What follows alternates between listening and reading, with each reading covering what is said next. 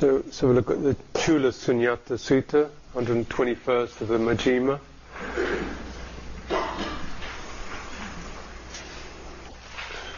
Emptiness, on emptiness. This is the um, Pali Canon's use of the word emptiness. In other Buddhist schools, it's used in slightly different ways, so there can be some confusion, such as em- emptiness being the, some kind of essential quality Mm.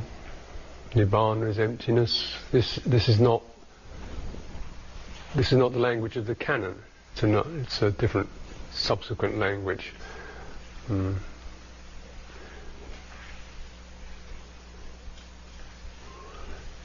So here, emptiness is not seen as an essence or a quality. It's emptiness of something. It's a way of, you know, it's just almost adjectival, it's descriptive rather than nominative. In other words, it's not some, it's in this, in this use of the word, there's not some essential quality called emptiness that we can then get to.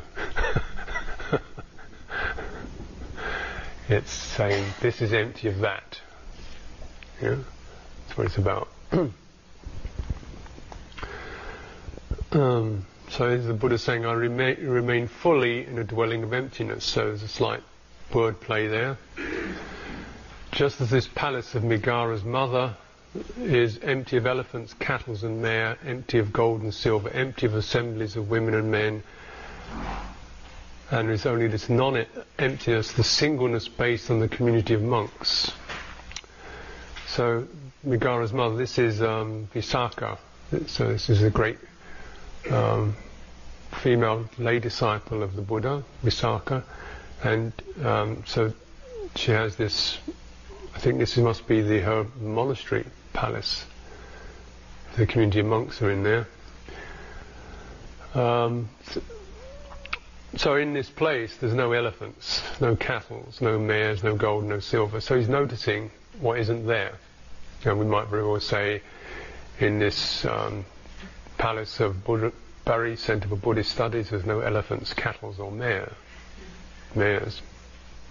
So you notice, look at all the non-elephants here.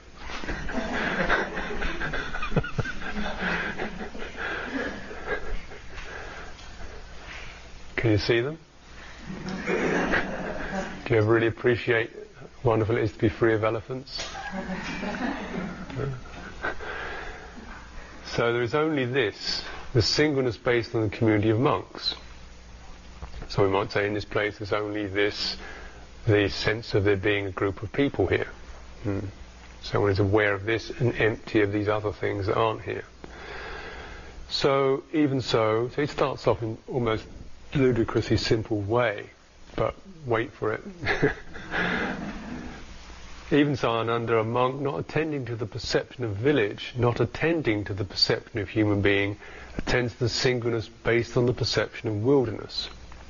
So he doesn't attend to the perception. In other words, he doesn't, um, you know, his mind doesn't stick to, consider, remember, look at, see things in terms of that village, but he sees things where he is, he's in a wilderness. So he puts himself somewhere where those perceptions don't arise in the mind. He notices in this wilderness there's no villages, no beating of drums, all that kind of thing going on. Focuses on that. So this is just very kind of simple. Whatever disturbances that would exist based on the perception of village are not present. There is only this little bit disturbance, disturbance that which becomes in the perception of wilderness. So whatever the perception of wilderness may be, fear of animals, fear of robbers, um, sense of discomfort, these these things that will um, affect the mind, make the mind jumpy or nervous, agitated, so forth. So there's only this. He doesn't have that sense of of the perceptions that might rise when we're in a village, such as there's a lot of people around or there's interesting places to go. These various forms that might arise when those perceptions hit the mind, come up in the mind. There is only this, only this non-emptiness, the singleness based on the perception of wilderness. Thus he regards as empty of whatever is not there. Then he takes, not attending to the perception of wilderness, he attends to the singleness based on the perception of earth. So in the wilderness there may be trees, there may be mountains, rivers, ravines, and so forth. Instead of seeing all these little bits and pieces, he sees the general thing is the sense of earth, earth element, solid form. So there's a realm of solid form here, which is true. You could see it as trees, and so we might say here we could see bodies rather than Susan, Janet, Margaret, and so forth. You can see here's a lot of bodies here. That's true also. So you're kind of widening your perceptual field and lessening the discrimination within it. So it's just as true to say that this room is full of bodies as it is to say this room has got Peter, Janet, Susan, Margaret in it. You know, they're both true. But if you look at the the when you get down to breaking it into little details, you get all kinds of different things. How I feel about Peter, Susan, how Janet feels about Peter, how Susan and Margaret get on, and whether I like and don't like, and what he's doing today, and reminds me of this, and so forth. So it's just bodies. then that if you do that, you realise a sort of quietening of the mind because it's got less stuff to deal with. Hmm? All that's left is the perception of bodies. Bodies, what does that do? Maybe interested in bodies, repelled by bodies, whatever. So you get that, but there's much less disturbance. Now the he talks about a process just as a bull's hide is stretched free from wrinkles with a hundred stakes. So imagine you've got this hide from a bull or a cow, you peg it out. So it was all, so you stretch it, not like stretching a drum skin. You put pegs in each side of it and you stretch it taut. So all the creases and crinkles and folds have gone out, you've stretched it. Yeah? So instead of seeing all these forms and crinkles and folds, you just see a unity, the bull's hide. So this is the way in which he works with perception. So instead of seeing every little detail, he st- stretches his awareness so that you just get the perception of a unity. So instead of seeing male bodies, female bodies, arms, legs, eyes, teeth, he just sees body. You know. And then this means there's a lot less stuff for the citta to get sankaring about, start formulating what it likes and dislikes and comparing and contrasting and speculating. It just sees, you know. So you see a, a gradual diminution of perceptual content, but you're still not. It's true. You're not making something up. You know, it's not as if you're making something up. It's all true. So you you see what is present, and you notice what is em- what is empty, what you've left behind. You left behind that all that him and her and she and what a nice dress she's wearing and funny hairdo and he's looking a bit sick today or whatever. You left all that tangle behind. So you, ah, where all that was, the spaciousness instead is a kind of quietness of mind. And you notice that emptiness, that place where all that tangle was is now free from the tangle. So you get with that unification and simplification of perception, the mind, you experience something of, of um, we might say, an empty quality. Now, as I've said before, it's the perceptions and feelings that trigger the sankharas, the activity formations, the activity programs when you get a perception or feeling, something rises up to form, to describe it, to think about it, to like it, dislike it, worry about it, enjoy it, whatever. Something happens because material is present. If the material is absent, it can't, it's got nothing to work on. So that particular piece of production stops. Mm? So in this simplific- simplification of perception, what you're doing is you're giving the mind less and less material to, to work upon. And we might have particular residual inclinations about Peter or Susan, know, what he did yesterday and how much he owes me or whatever. But when you just see them as bodies, then that can't, it doesn't get going. You see what I mean? So a whole lot of stuff doesn't happen because of that particular, and it's still true. You're not making something up. You're actually simplifying um, by by this process, and you acknowledge um, it is empty of whatever is not there. So you, you, get that sense of this, what might be classed as a kind of uh, an emptiness or a spaciousness because of the absence of formations. Mm.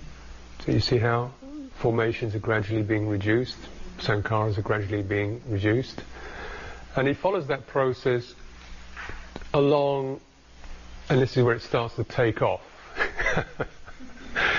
because we might have been with that so far, then he starts to move on to um, these much more subtle perceptions which go on to um, the dimension of infinite space. So, for example, rather than seeing, you know, you can say there's earth, solidity, form, then if you realize with form, the mind sort of holds onto a particular perception. Actually, what sums all that up, earth, air, fire, whatever it is, it occurs in space. It occupies, it has a certain spatiality to it, certain sense of, you know, it, it, it occupies, it, it, has a dimension. So the common denominator all of, of all of it is it's spatial. So you, you focus on the spatial nature of things without focusing on the detail of what's occupying the space, and the mind begins to get this sense of a boundless space, a space that's not definable because it's not defined in terms of earth, air, fire, water. Something occupies space. It, it has a spatial quality to it. Focus on the spatialness rather than what's occupying it, and your mind picks up the sign of, of the spatial, uh, spatial dimension, and you linger in that until eventually the, the forms become less apparently less what what your mind attunes to. It may still be the case as with the exercise we did on translating Peter and Susan into bodies. They're still there, but what you're looking at is the bodiness of them rather than the particular unique characteristic. So in this case, rather than looking at the at the earthness, you're looking at the sense of it occupying space, and with that, your mind gets bigger, uh, the, because the the perception of earth as a certain um, it, const- it constricts the mind. That is, your mind tacks onto a particular object and when the mind holds a particular object, then you get this quality of what's called resistance impression. That is, the mind kind of keeps moving around a particular object. When there's no particular, when the object is space, as much less activity goes on in perceptual terms.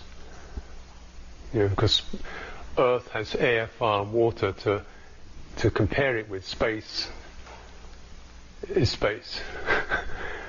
you know, so it hasn't got that kind of movement that occurs in terms of Earth. You might feel the rigidity, the solidity, the form, the extent, um, the, the, qualities of that particular property. How, and then you might have something that's feeling how warm it is or cold it is. When it's seen as space, there's no more activities that can occur with that. So the mind again quietens down.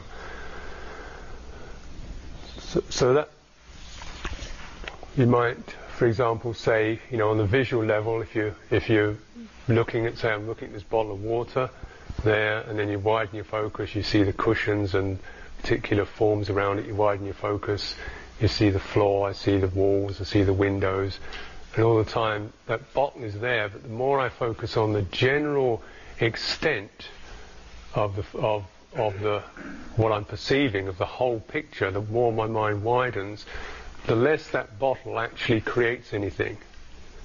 You know, if I really focus on that bottle, I can consider how full it is, how much it costs, whether I want to drink or whatever. once I widen, then all that stuff dies down. You know, that, that may be there, but it's not creating an impingement, it's not disturbing. So that's the process of stretching the bull's hide.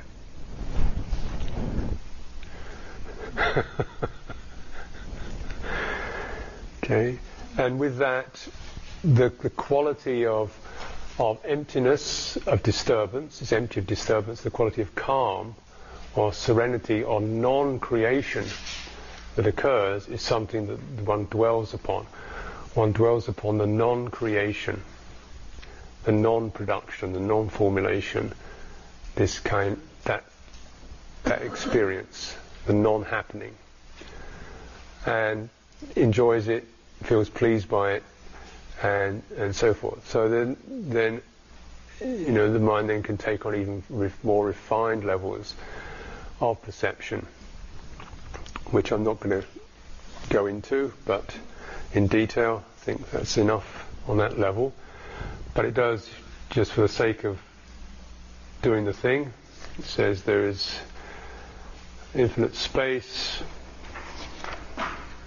should be infinite consciousness somewhere nothingness, neither perception or non-perception.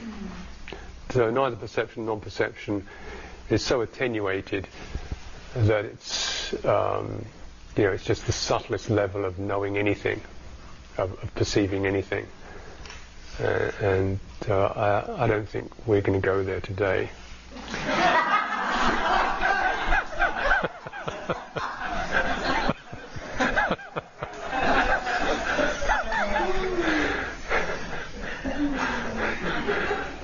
Maybe ever, you know. so there's only this modicum of disturbance that connected with the sense, six sensory spheres dependent on this very, very body with life as its condition. So even with this, there's still the fact that one is connected to sensory life, you know, life force itself. Hmm. So then there's a shift of gear, not attending to these subtle perceptions. He attends to the signlessness, singleness, based on the what's called he calls it here the themeless concentration of awareness. This uh, themeless animitta is the Pali word animitta, and it means sometimes translated as signless, signless, no sign at all. What this refers to actually is that is the development of the experience of impermanence, the development of that. So, impermanence, you know. Now, if we look at an analogy, impermanence means you've got, say, we've got snow falling, and as it lands on the ground, it melts. So we say, oh yeah, that's impermanent. Lands it, sits there for half an hour, then it melts. How changeable, how impermanent things are. Now, if that if you if it's stronger, you might say it's like rain landing on a hot plate. As soon as it lands, it disappears. As soon as it lands, it disappears. As soon as it lands, it disappears. So you're focusing on that very sense of, you know, things disappearing. You know, so the experience of something that is in, it is of, of the nature of disappearance. you know, you so this particular, that's the development of the theme of impermanence to something that's of nature of disappearance. You, what sign does it have? Is it hot, cold, black, red, green, nice, pleasant? It's disappeared before you can actually get a, get a, a grasp on it. Hmm? So that's that's everything, right? That's everything. Everything that everything you know, simply speaking, everything that arises passes. So if there's no, if the mind is very clear and balanced and one-pointed, you might say, then as things arise, there's, because there's no agitation, no ripple, no grasping, they just they keep blowing out. You know? So then nothing really lasts long enough for you to go, ah, that was one of those and it felt good and it wasn't so nice or it reminded me, all that process can't occur. So you're getting this sense of, it's called the- themeless or signless. Perception doesn't actually have a, get enough room to get going. Yep. just like, can they use it as a meditation technique? Yeah. This is well. This is he's talking about the results of meditation technique, results of a practice. Yeah. So if you practice and you're contemplating or you're starting to deepen into the sense of impermanence, hmm, then the the the more uh, the less agitation there is around what arises, the less interest there is in what arises, the less formations there is. It passes more quickly, more quickly, more quickly. And so with this, there's both, you might say, because all these things arise dependent, that in order to, for that kind of level of experience to happen, then what has occurred is there's a very strong quality of mindfulness, a very strong quality of, of composure. So these enlightenment factors, you know, are, are there. So in a way, you, you are, uh, your mind is coming from the place of being fully endowed with enlightenment factors, and these these. So from that position, you might say these very uh, perceptual forms start to just kind of they don't stick. They don't stick. They're not hung on to. You're, you're, you're in another. Your mind is in a more um, you know, is contained in itself, you might say. Hmm? So if you use a simple rain or water dropping on a hot plate, you know, so it's it's and if, and if your mind is focusing on the hot plate itself, you know, you get the sense of things continually being about to form, about to see a raindrop, if you like, about to form. It doesn't actually happen because it's already disappeared, even as it comes into form. Take a thought, you're about to think, you let go. Mm-hmm. You're about to look for an answer, you let go. Or you're thinking or not thinking? Well, neither really. It was, it was about to, but recognizing why bother, it stopped. you know, so, so you get quicker like that, you can always feel the inclination to, uh, and then, uh, uh, you know, so you, you, you kind of see or experience the the, the, these things are really just formations arising, and you get quicker at, at not letting them take form. Doesn't mean that you know, they're, they're, completely absent, but their their impermanence, their relativity, their inconstancy is what you're focusing on, rather than their particular characteristic of pleasant, unpleasant, interesting, neutral, whatever you make of it. So that's basically the cultivation. Yeah, that's the yeah we might say the insight cultivation. Hmm. And it's you know it's this is this is very cryptic here, but with a sense of you know the growing sense of you know as one's practice develops, there's a growing sense of dispassion about one's thoughts. They're just that, you know, there's no big deal about it one way or another. So you just less of you jumps up when you think less of you jumps up. You don't jump up so quick. You don't jump up so fast. You just boof. So the whole sense of the kind of coming, the whole production line, the energies of that die down, and just with the the you know that momentary of rising, which passes because you don't don't buy into it, you don't hook into it, you don't mess with it, so it, it tends to deconstruct. Actually, you don't think it's anything if you're looking at it. Don't think it. Yes. You just witness it.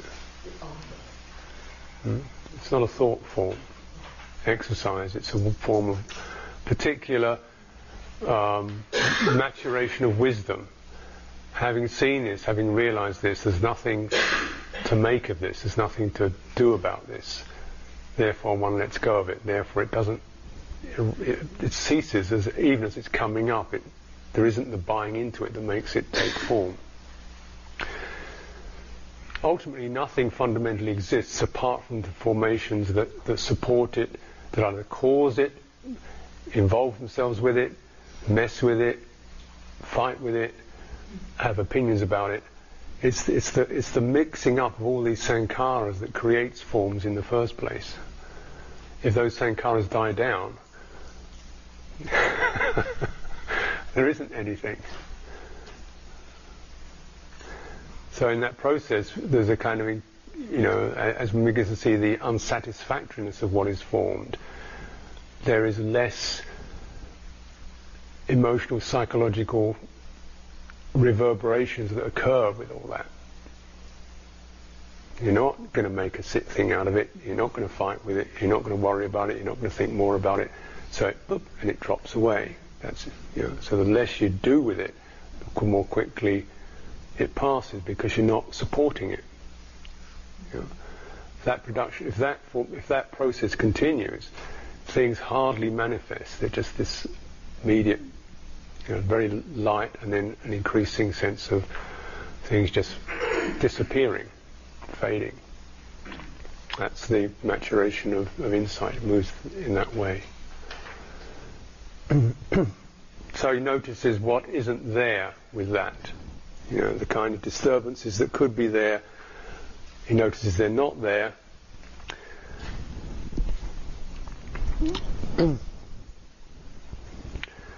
Enjoys that sense of freedom.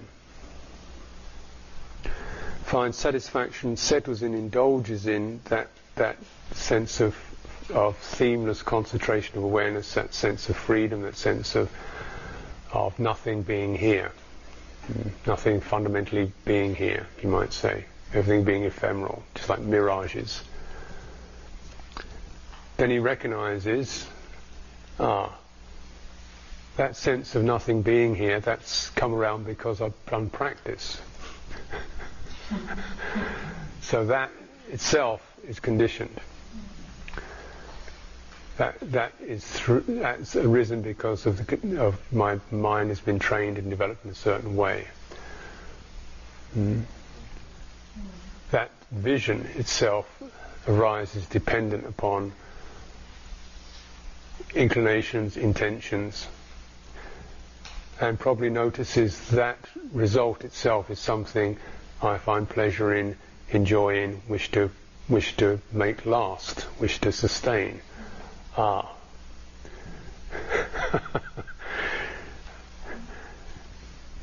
Whatever is fabricated and mentally fashioned is inconstant and subject to cessation. Knowing this, his mind is released from the asava, this is the asava. With release, there is the knowledge released. Mm. So we might say the very um, you know, these, even these kind of very remarkable and highly developed realizations with their sense of ease, discernment, dispassion, you know, can be seen as this has been produced, it's come around. Uh, and so without disregarding these or denying the validity, of they're all true they're all true, but right now, something in me is, is doing that. Something in me is is inclining that way. Why don't I just give up inclining? So then this is the, then this is the called the complete descent into emptiness. The complete descent. It's a nice. He doesn't say the complete rising up into.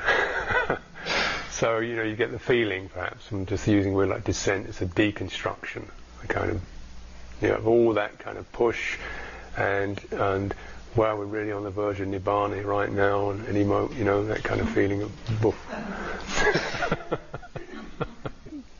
qualities of attention, or refined levels of attention. It's like all this is just, you look at your own nervous system, you know, what your own circuits are producing uh, and when when this whole thing has been surveyed from the most refined, subtle, present qualities, you say it's just this. You know, there's the possibility to just step outside. You know, what's called attending to the deathless. So this is the condition from the coarsest, you know, around the palace with no elephants in it, most obvious to the most super refined, from the top to the bottom. It's all just this. Turn to what isn't here. You know, turn to what you're not experiencing. And that's one way of saying it. You know, to what you are not experiencing, what you are not in. Right. Does the um, there's such a different feeling quality to those two things. So Mm. from my experience, there's this one whole thing of trying to make this into a story. It was like it's really it had this really heavy quality to it. And then there's that other thing, is like the bulb of light. I mean, metaphorically, where everything is it just feels different. Mhm. Um, and it's not looked for. Right. You can't look for it. So, you know, that's the sense of, because looking is volitional. So with deathless, there can be that sense of, you know, attending, you attend to the condition, and attending to the death deathless is really like just moving out, like not attending to the condition. you have the two practices. One is to lessen, some of the lessons the amount of reaction that occurs, the amount of passion, the amount of reaction, the amount of getting stirred up that occurs around things. So it's refined in that sense. It's just less waves rippling. So with less waves rippling, you're, you're not kind of creating this concatenation of stuff. And then insight is discernment. So you, you start to, you know, your mind can lose fascination with objects and you begin to see the spaces, you might say. I think somebody was saying yesterday, you, you know, actually, you never really contact the sense world. You contact impressions of the sense world. And as you start to look at your impressions, you realise you don't quite contact them either. it looks like, it feels like it. What you do is you, you, re- you react to your perceptions. Like, you know, you react to a ghost, you don't actually get hold of one. So then, then if you don't react, that sense of the, the non-connecting becomes more apparent. That there's a kind of, if you like, there's something there that never moves, that never moves, doesn't contain anything. You know, you don't have to make it still. It never, it's never moved, but you never noticed it because you always jumped over it, or something you jumped over it. Something you got busy and activated instead of noticing. There's something here that nothing touches. Something here that doesn't connect. Not, no, there's no aversion. It just doesn't do it. Uh, so the with the, the, for, the you know the qualities of the product the emphasis on samatha vipassana is to try to both calm down the amount of stuff you create and how quick you jump over that gap. You know how quick you get these reactions, and the, the cultivation of insight is to start to, as, as that becomes more, there's less going on. You're able to see the gap, if you see what I mean. Know, insight is about deepening that, that realization of non-clinging. That things don't really stick. What they do is they stick to they stick to the stickable.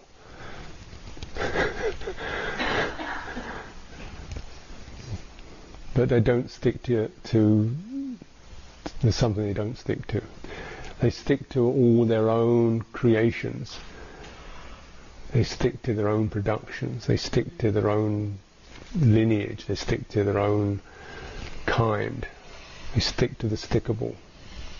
The stickable sticks to it. But there's the non-stick that you can't stick to. you can't get hold of it because it doesn't. It's non-stick.